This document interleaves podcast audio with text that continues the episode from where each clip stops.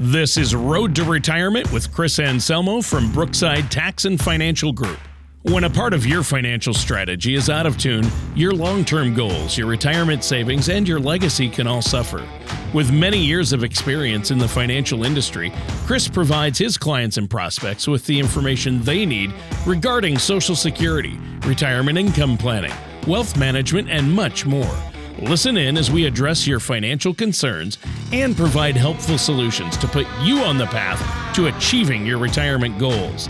And now, here is Road to Retirement with Chris Anselmo from Brookside Tax and Financial Group. Welcome back to the Road to Retirement. I'm Chris Anselmo of Brookside Tax and Financial Group, and today my guest is Tony Shore. How you doing, Tony? I'm doing great, Chris. Uh, looking good. Uh, great to be here with you. Uh, always good to see you, Chris. And you're alive and awake this morning. I'm I'm going to have to drink some more caffeine to keep up with you. I think today. I, have already had my caffeine, two cups. So, I can tell. Uh, you're you're raring to go, but yeah, I've been great. I've had a, a great week and just been really busy. Looking forward to today's topic. How about you? Have you been keeping busy over there? We have because my son's moving out. He's got an apart- he's got an apartment, so now we're trying to fill it with furniture and stuff. So, uh, hey, college graduate on his own. Are you are you an empty nester then? Uh, not quite. My my daughter's uh, just came back from um, Europe. She finished her uh, her last study abroad program, and then uh, I think she's going to be going off to law school. So I'm not sure she's going to want to stay at home to go to law school, but we'll we'll figure that out. And then we we, we have the Labrador too. So. Oh well, yeah, yeah, yeah. Well, you and your wife, you're almost empty nesters. Yeah, then. yeah, yeah. Well, it's. I bet it feels good to get your son out on his own, right?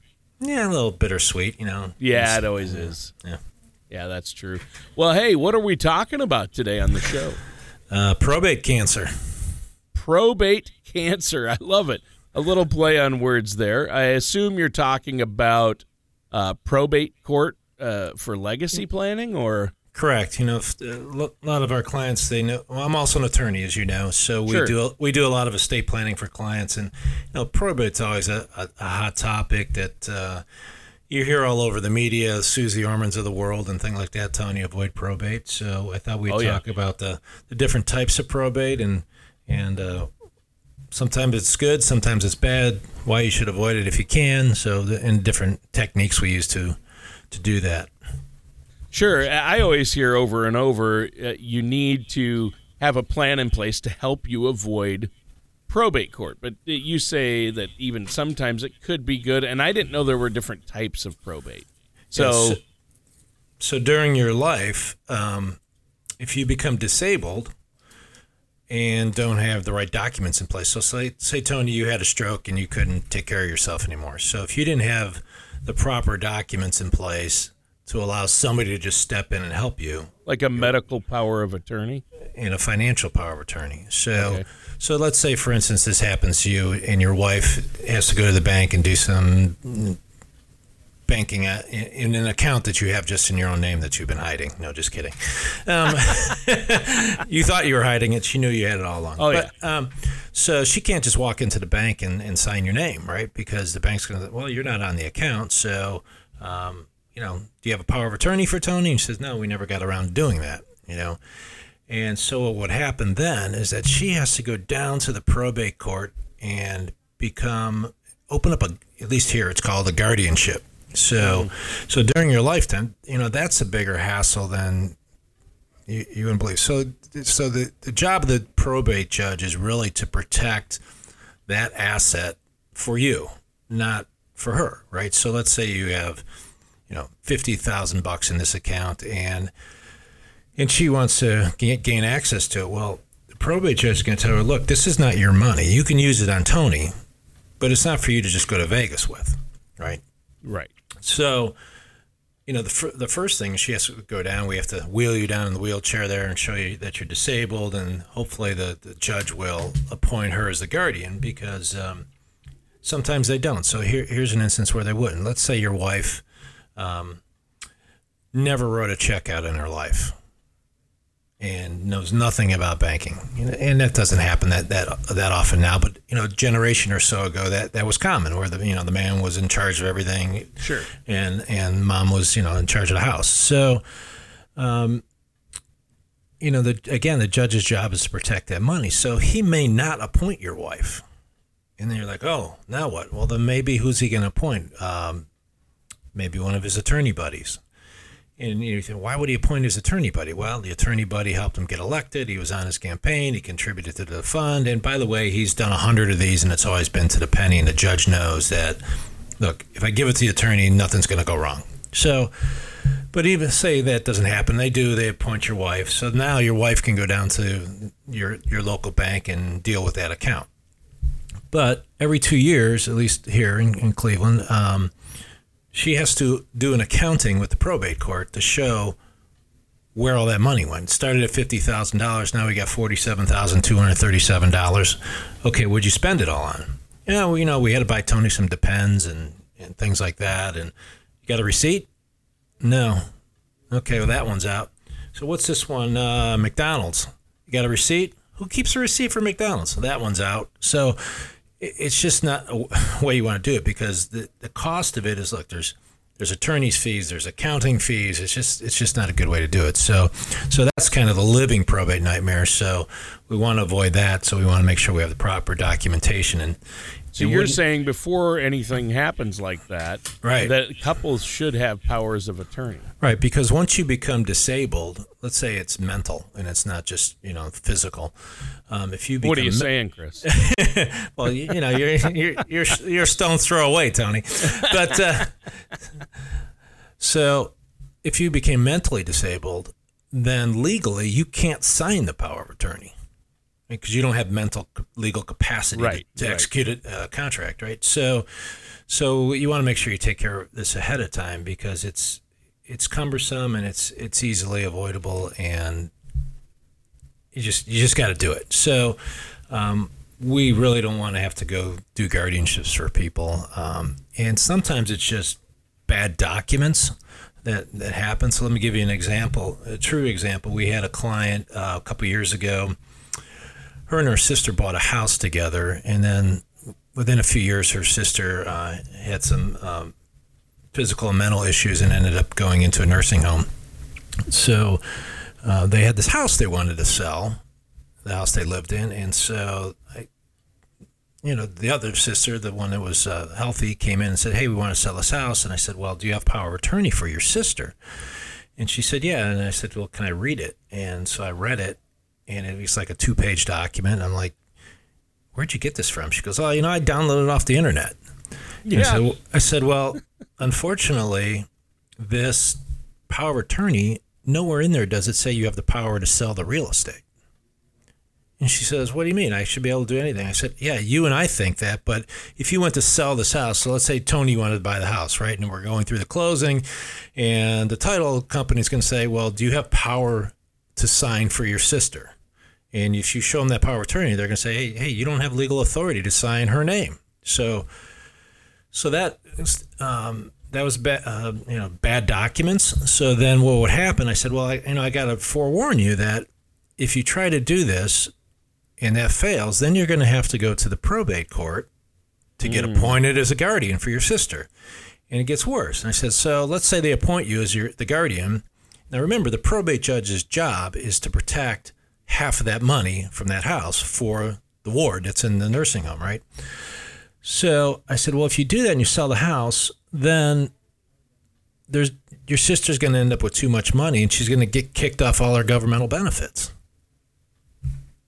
Because Wow. it, so now I'm like, so now you're stuck. So she said, what does that mean? I'm like, That's you're really bad. yeah. I said you're stuck until your sister passes away, and then Oh, you know, then you're her natural heir and so on and so forth. So, um, you know, it got even worse because her sister did pass away and there was no documents in place that said the sis- the other sister that's healthy should get the house. So it's just, you know, it's just one nightmare o- over another that, that uh, you can easily avoid. And, you know, when I told so the, the, so what would be the solution then? You're saying we can easily avoid all that mess. Well, one Uh, you, you need to have how? you need to have good document. You know, just don't it's not time to get cheap on your estate planning stuff and try to download it off the internet do it yourself because situations like that happen. So most of the time it's bad documentation, or you know, in that sense, you, instance, you could have done something like a joint survivorship deed, so that when one dies, the other one automatically gets it,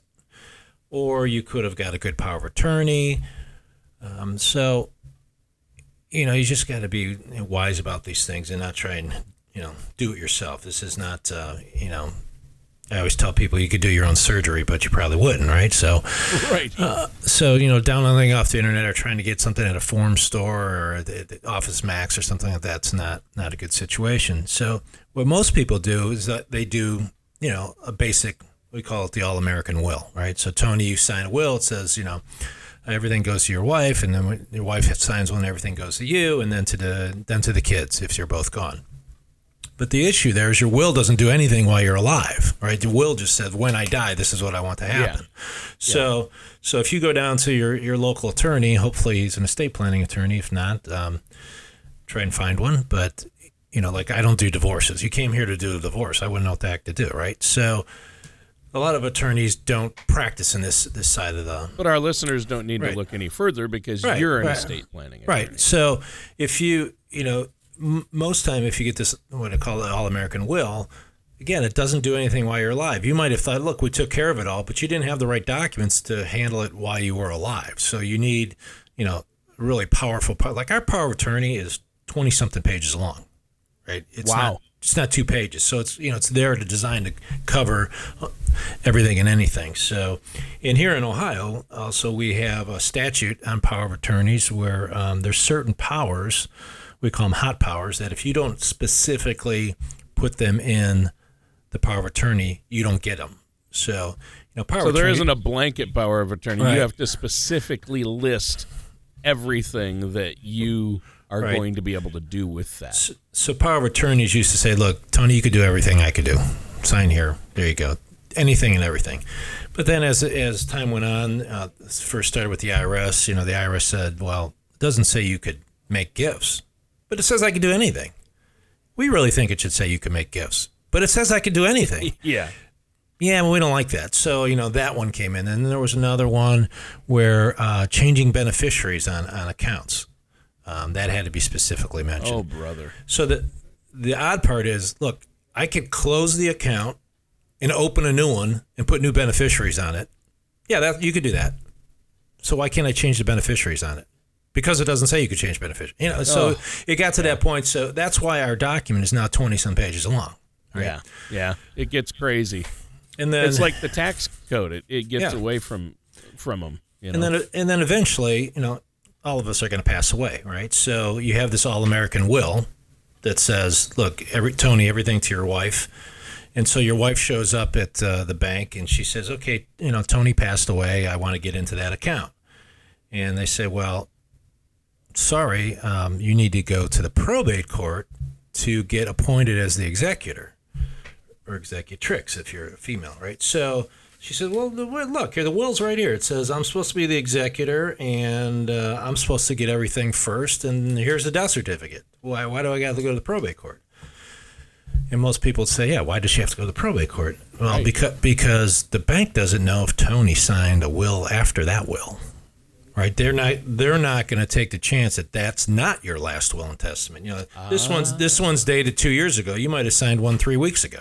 Mm-hmm. So what happens is, so she's got to go down to the probate court, get appointed as the the uh, executrix or executor. We just generally use executor now because all that you know female male stuff is going out the window anymore. Like steward and stewardess, right? So um, so she she gets appointed, and then they're gonna give her this certificate of authority that says, okay, here's the seal from the probate court. Now you can go down to the bank, and the bank says, okay, hey, you got the right paperwork. Okay, we can do all that, right? But you know the process is is long and cumbersome because we have creditor period claims. You know, creditors have sure. six six months to make a claim. So that so situation yeah. is there. But Chris, I'm sorry to interrupt, but is there a way to avoid that one though? Like the so if you have the will and a death certificate, the bank is going to still send you to probate court. Is Correct. there a way to avoid that probate court? Yeah, so a couple ways. We either do some type of beneficiary designation on an account, so it's automatically transferred to the wife, or do a transfer in death designation, so it's automatically transferred. Ah, so do you deal with the specific accounts directly before that you ever get to that point? Correct. To where so you can put beneficiary designations on bank accounts? Sure, but I got to caution you on that. That um, the better mechanism is, is to use a trust. You know, a trust is going to cost a little bit more upfront to do, but in the long run, it, it saves you a lot of money. So, and we can talk about that. But so back to beneficiary designations. The issue there is usually it's it's usually not between husband and wife because most of the accounts are joint, right? So you pass away, your wife gets. So it's it's the next generation. So, you know, it says you and your wife, and then you put one of your children's name as the, the is the contingent beneficiary. So now that person, you're both gone, and your child gets the money. Legally, he doesn't have to share it with any other children. So then you're like, what? I thought he would do the right thing. Sorry, they had a spat, and uh, you know your your son ended up with the the fifty thousand dollars, and your you know your your other children get nothing. So. So that's not generally the best way to do it. And the other way that we see a lot of times that people try to do this because it's always, you know, avoid probate, avoid probate, avoid probate, is they put a child's name on a bank account, not as a beneficiary, but just actually on the bank account. Oh, so, wow. Wow. so let's say let's say that uh, you know I have a bank account and I put my son's Gino's name on the account just so he can go in and, and, and do all the things you can do as as if he were me, right? But the issue there is, you know, what if my son gets in a car accident?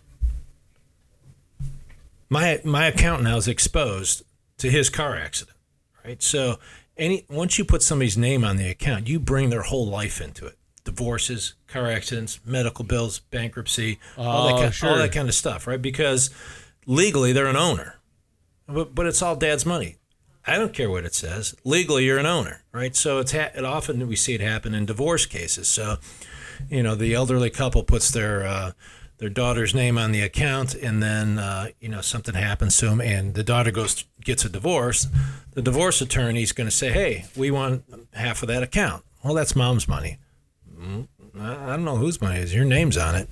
So, so you know, and it So it ends up- has to be counted as an asset for that person if they Correct. get sued then- or divorced. Right, and so then potentially it ends up either in a creditor's hands or it ends up with that no good son-in-law that you didn't like anyhow. Right, it Sure. never never good enough for your daughter. Well, no.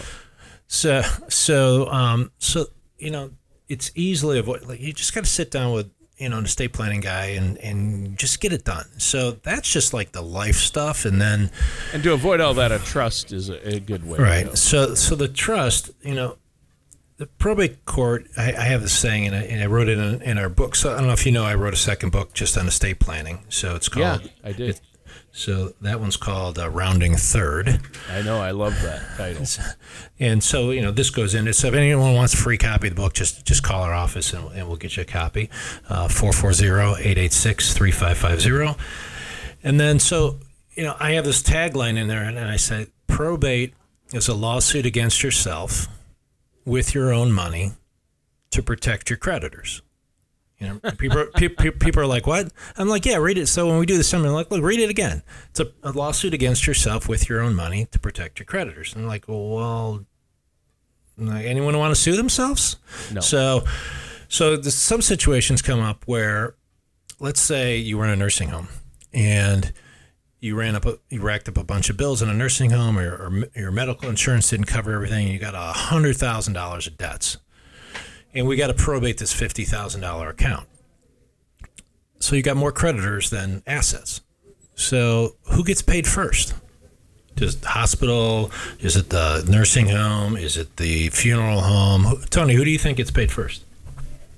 Uh, I have no idea.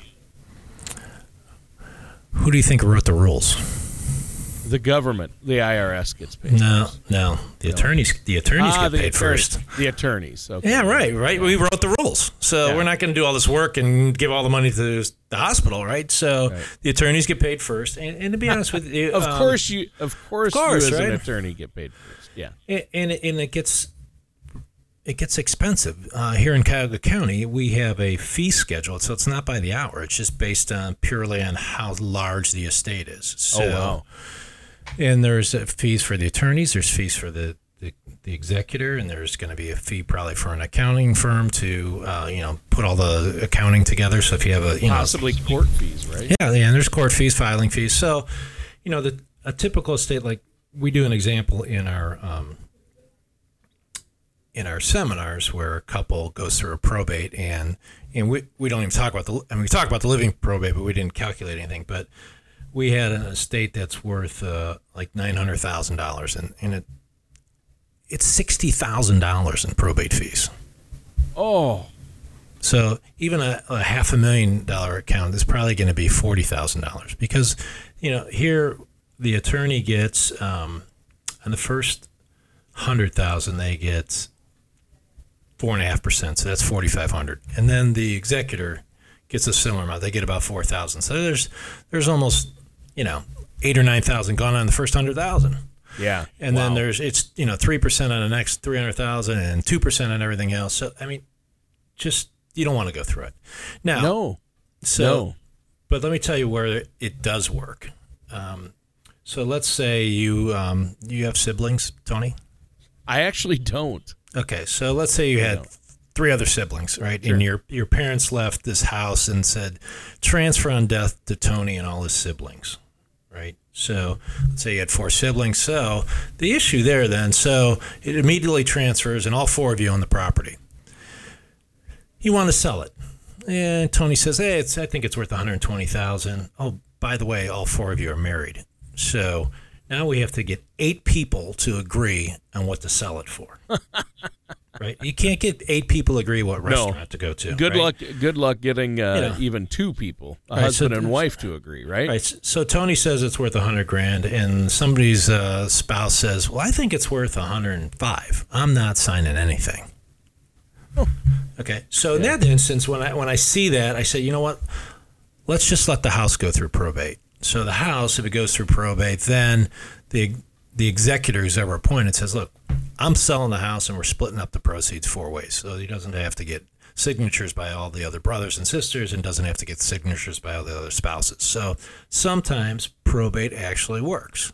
You know, you know, and again, the job of the probate judge is to get the asset out of the decedent's name over to the beneficiaries after all the creditors are paid. So, you know, it's cumbersome. You know, here creditors have six months to make a claim. So you're not going to disperse anything within six months because if you do, and then a creditor comes in, the executor's got to pay the creditor out of his own pocket. So Right. let's, you know, that'd be crazy, right? So, and we've had uh, uh, contests where a pro, we actually had one where the creditor came in one day late, and we ended up going to court over it because the way the statute reads, it says you may not pay a creditor if they're late.